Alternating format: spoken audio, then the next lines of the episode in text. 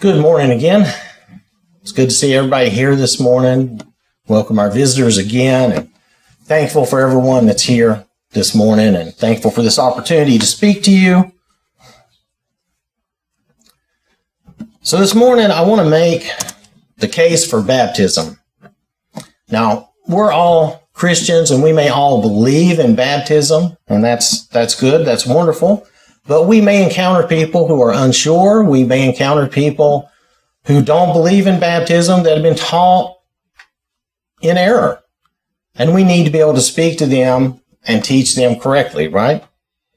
So I had a time when I was younger that I also questioned. I went through a time of questioning baptism and wondering if that was really necessary. I was baptized, but at the same time, I still was almost you know, led astray thinking that that wasn't necessary. So it can happen to anybody, and we want to be able to teach each other and everyone else. We want to be able to encourage them and know uh, what the Bible actually says about this. We want to talk to them and teach to them in the manner that they taught Apollos in Acts, where they weren't condemning, they weren't being mean to him, they were teaching him what he needed to know. So, first, we need to establish three things. One, we believe in God. He is our creator. We believe in the Bible. We believe that is the Word of God. We believe in Jesus, the Son of God. He is our Savior and He is the way and He is the example we follow. If you do not agree with those things, then we really have to have a different conversation. We have to talk about those things and get that established. But here, we're moving forward and talking about this as Christians. And so, first, we have to look at what is a Christian.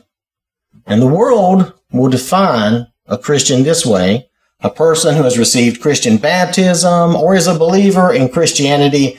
And it's kind of a watered down definition. It's kind of this or that, maybe this, maybe that. And I would really like to just get back to basics and go back to what the the term really means, what it originally meant. A Christian is someone who's following Christ. So we follow his example and his teachings. And that's the idea. That's why we're called Christians is because Jesus is our example. His teachings are what we are following. So I want us to look at the act of baptism in a similar, very basic way, just following some logical ideas. Jesus is our leader and example. He is our teacher. He is our lawgiver and he will be our judge. So Jesus, he leads. He doesn't lead just by talking about it, just by word, but he leads by example through his actions. And we're going to look at Matthew chapter 3 here, verses 13 through 17. But before we do, we need to realize that John the Baptist, he's already baptizing people for forgiveness of sins. God was moving through John, and this practice was already established here. So Jews were coming to John to be baptized, and this was happening at the River Jordan. Then Jesus came from Galilee to John at the Jordan to be baptized by him. And John tried to prevent him, saying, I need to be baptized by you and are you coming to me? But Jesus answered and said to him, Permit it to be so now, for thus it is fitting for us to fulfill all righteousness. Then he allowed him. When he had been baptized, Jesus came up immediately from the water, and behold, the heavens were opened to him, and he saw the Spirit of God descending like a dove and alighting upon him. And suddenly a voice came from heaven saying, this is my beloved Son, in whom I am well pleased. Now, a couple of slide, asides uh, on this. The first one being that you'll notice the phrase, Jesus came up. Up from what? Well, he came up from the water, right? As other people have said before me and will say after me for a long time, I'm sure, for Jesus to come up or arise or ascend from the water, he had to first go down under the water. And so this is to make it clear that immersion is baptism. And the second slight, slight aside here is that Jesus was not baptized as a baby. He fully, knowingly, and willingly came to be baptized. What's in our heart when we're baptized is important. And a baby can't really have that kind of decision process or do that type of thing.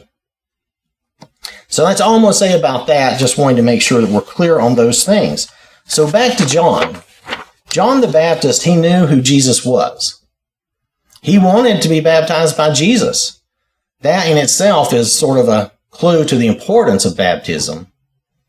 But then John here, he's a prophet, he's preaching repentance, and he's baptizing. Yet he needs, he actually says he needs Jesus to baptize him. So that's even more important. It's not a want, but it's a need. But Jesus explains that he must be baptized to fulfill all righteousness. For Jesus to be perfect, he needed to be baptized. That's not to say that he had sin or that he was imperfect, but for him to be righteous and fulfill God's plan, he had to show humility and the willingness to obey what God wanted. And this kept Jesus in that right relationship with God. It kept him on that path that kept him perfect. And you can notice God's response in verses 16 and 17. That is proof positive that this was what God wanted. Jesus is our example. He leads by example, and he set the example for us. And as Christians, this should be enough. What more do we really need? If we follow Christ, do we, do we not want to follow his example? Do we not want that righteousness with God? But there's more.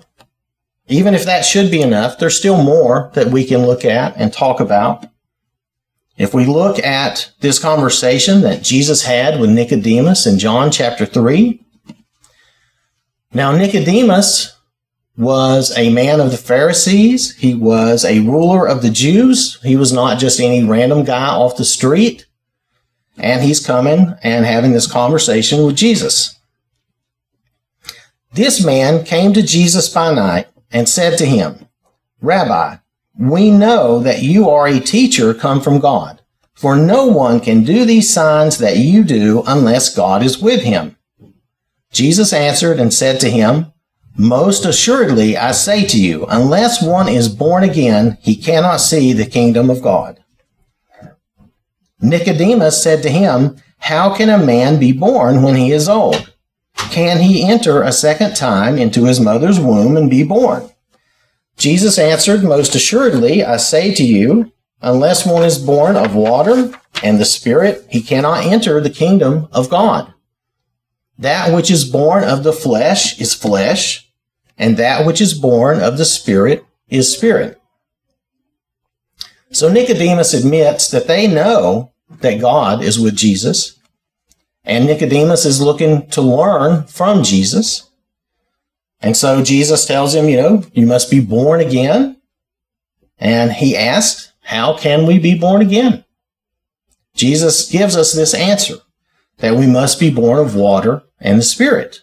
And he says it is, it is a spiritual rebirth. It is a spiritual thing. It is not a fleshly thing. So what water and rebirth is Jesus talking about? We want to make sure, we want to know for certain if we are to enter the kingdom of God. He tells us that it's required, it's what we need. Now, I can tell you that it's baptism, but I'm not the authority. What I say doesn't matter. But if we look here at Mark chapter 16, verses 14 through 16, these are extremely well known verses. I'm sure a lot of people can quote these right off. Later, he appeared to the eleven. This is Jesus appearing to the apostles after he is risen. So later, he appeared to the eleven as they sat at the table, and he rebuked their unbelief and hardness of heart because they did not believe those who had seen him after he had risen. And he said to them, Go into all the world and preach the gospel to every creature. He who believes and is baptized will be saved, but he who does not believe will be condemned. Now, Jesus plainly states in verse 16 that the ones who believe and are baptized will be saved. But notice how he says the, the second part there, that the ones who do not believe will be condemned. He didn't say that the ones who don't believe and are not baptized. And you might say, why? But it's just assumed, it's a common logical assumption. If you don't believe, you're not going to be baptized. There will be no value in it. You're not going to see any value in it. So if you don't believe, there would be no reason to be baptized. So here we see that Jesus has shown us through his own example. He has taught in speaking with Nicodemus, he has taught baptism. And finally, in a command, he tells us that it is a requirement for those who hear and believe. Baptism is a requirement. Notice that we are commanded to preach the gospel, and we offer baptism because it is the logical conclusion of someone hearing and believing the gospel. But we're not commanded to forcefully baptize people. Just taking you and shoving you under the water is not going to do you any good. That's not going to work.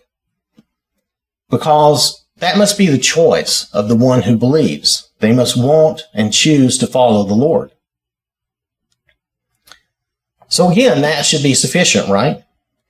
Jesus set the example and was baptized. He taught baptism. And then he said that baptism was required. Now, that should be enough, right? If we're Christians following Christ, that should be enough that we should say, yes, I'm intent on following Jesus, and that is, that's all I need. But to be thorough, because there is more, we can look and see what did the apostles do.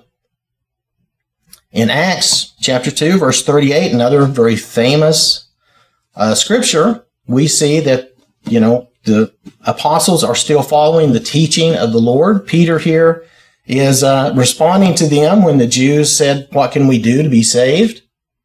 He says to them, uh, Then Peter said to them, Repent and let every one of you be baptized in the name of Jesus Christ for the remission of sins, and you shall receive the gift of the Holy Spirit. Also want you to see that in Acts 9, Paul himself was baptized. It's a quick mention. You could easily miss it. But uh, in verses 17 and 18, now Paul was temporarily blind because he had met the Lord on the road. Remember that? And so here Ananias is coming to him, and Ananias went his way and entered the house, and laying his hands on him, he said, Brother Saul, this is before he was named Paul, the Lord Jesus, who appeared to you on the road as you came, has sent me that you may receive your sight and be filled with the Holy Spirit. Immediately there fell from his eyes something like scales, and he received his sight at once, and he arose and was baptized. So the two things he was supposed to get was he was supposed to receive his sight and be filled with the Holy Spirit. And he accomplished those two things by the scales falling off, and then by arising and being baptized. Now, every conversion that I know of in Acts and that I've seen in Acts involves immersion in water. Whether it be the Philippian jailer and his whole household, or if it's the Ethiopian eunuch, just to name a couple of examples there. So that should be proof positive. We have Jesus, and then we have the apostles following through, and they're still following his teaching, doing those things. However, and that should be enough. I mean, that is enough proof from the Bible there. But there's probably a couple of questions that uh, some people would still want to have addressed. Um, two of those two questions would be usually why do verses say belief or faith only? Why do some verses say belief or faith or grace only? Which really every all of this is through God's grace. There's no doubt about that. But why why are some verses that way where they don't mention baptism? And why does God want us to perform this physical act? So first, if we look at the faith only statements or the confession only, um, all of these fall into the same category. It's kind of a we don't need no baptism category. You know, that's the kind of attitude we, we take sometimes. So let's look at some very famous verses here in Romans chapter 10. These are used a lot. If you look at uh, Romans chapter 10, verses 8 through 13, here Paul is talking about how the Jews need Christ, how they have zeal, but they lack knowledge. So he's talking about what does the law say and then what does faith say. But what does it say? The word is near you in your mouth and in your heart. That is the word of faith which we preach that if you confess with your mouth the Lord Jesus and believe in your heart that God has raised him from the dead, you will be saved. For with the heart one believes unto righteousness, and with the mouth confession is made unto salvation. For the scripture says, Whoever believes on him will not be put to shame. For there is no distinction between Jew and Greek, for the same Lord over all is rich to all who call upon him. For whoever calls on the name of the Lord shall be saved.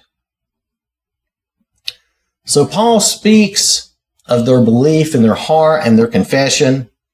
He says, whoever calls on the Lord will be saved.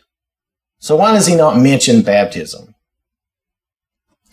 Well, there's a simple explanation, and I can give you an example out of our everyday lives. Let's suppose I told you that I went to the movies to see the Ten Commandments. So, what does that tell you specifically, and what is assumed?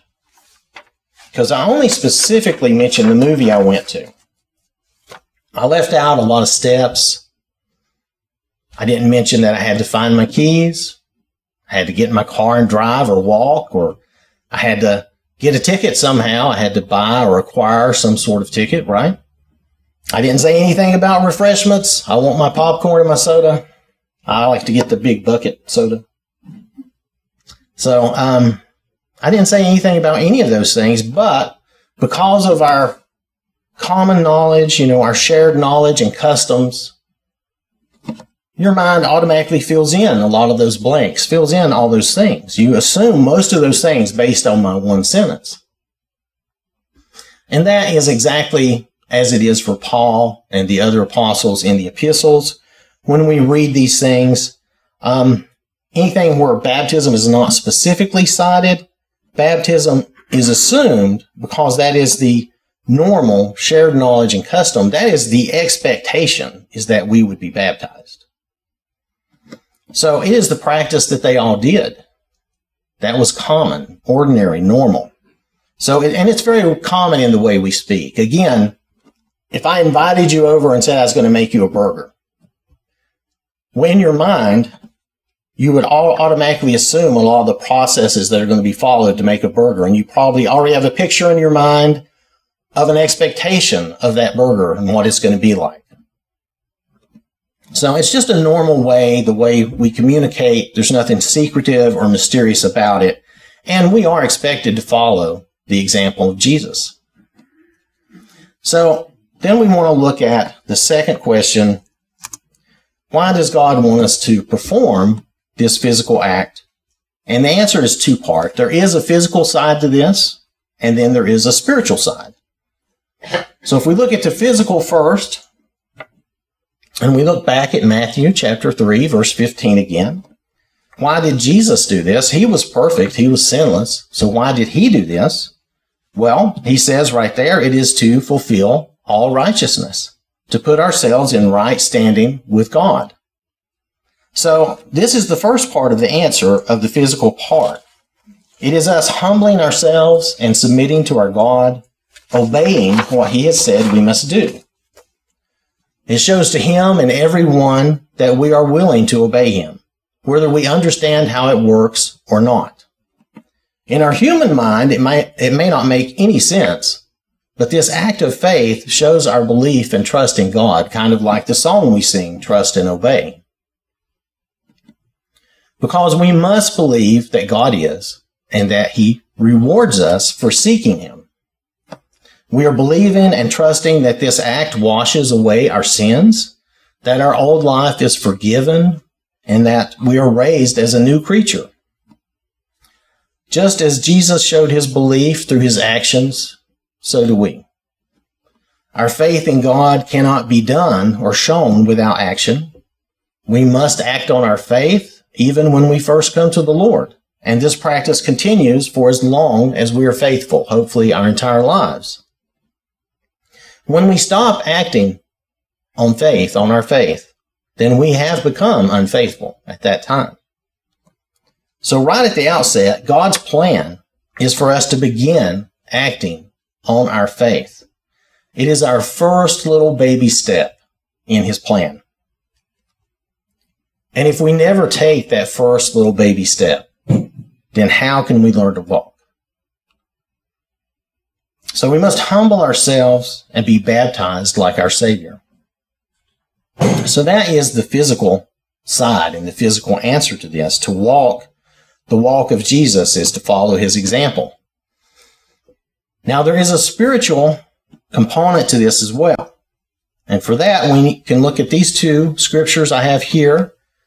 We'll look at the first one, 1 Peter chapter 3, verses 21 and 22. Peter is comparing baptism to passing through the flood.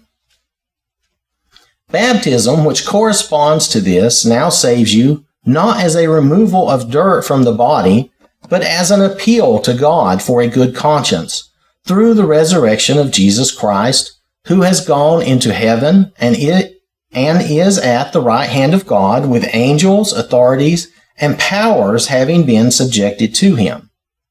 So baptism is an appeal from us to God. We're going to God seeking something from him, seeking him. We are asking to be cleansed and to be saved, renewed. And then in Titus chapter 3, verses 4 through 6, Paul is writing to Titus to remind the congregations how they are heirs of grace, because this all works from God's grace.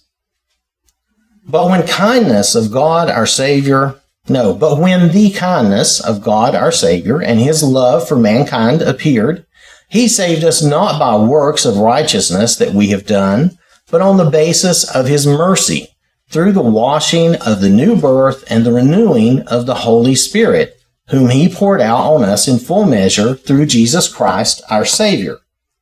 Now, the word there for new birth, that also means regeneration, rebirth, renewal. You may see that in different translations. But notice the verb Paul uses, it is through the washing of the new birth. So, who's doing the washing? It's God in His mercy, right?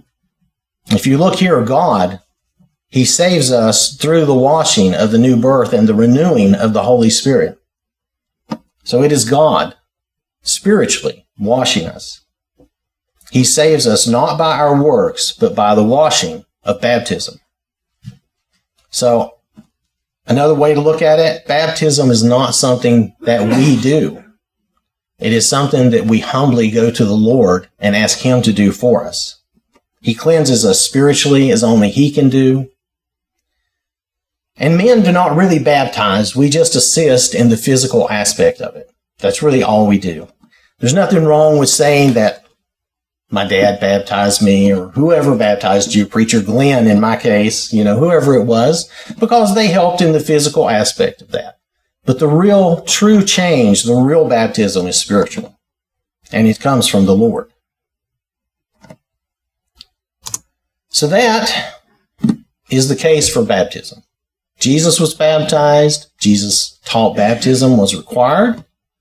Jesus told us to baptize those who believe. The apostles continued in the Lord's example and they baptized. Baptism is the expected result of believing. And baptism is actually a spiritual cleansing that only comes from the Lord. So, in closing, I want us to think about this. God wants us all saved. Everyone here on this planet, not just us here, everyone. He wants that so much that He came down in the form of Jesus, one of us, and showed us how to do it. He showed us and he taught us. So have you fulfilled all righteousness? Do you have that relationship with God our Father? Have you been baptized? Have you been reborn and renewed by the Spirit? If not, I want you to please come forward and we'll be happy to help you with that. And also, we're here in service to help one another. So if there's anything here that we could do for someone, please come forward as we stand and as we sing.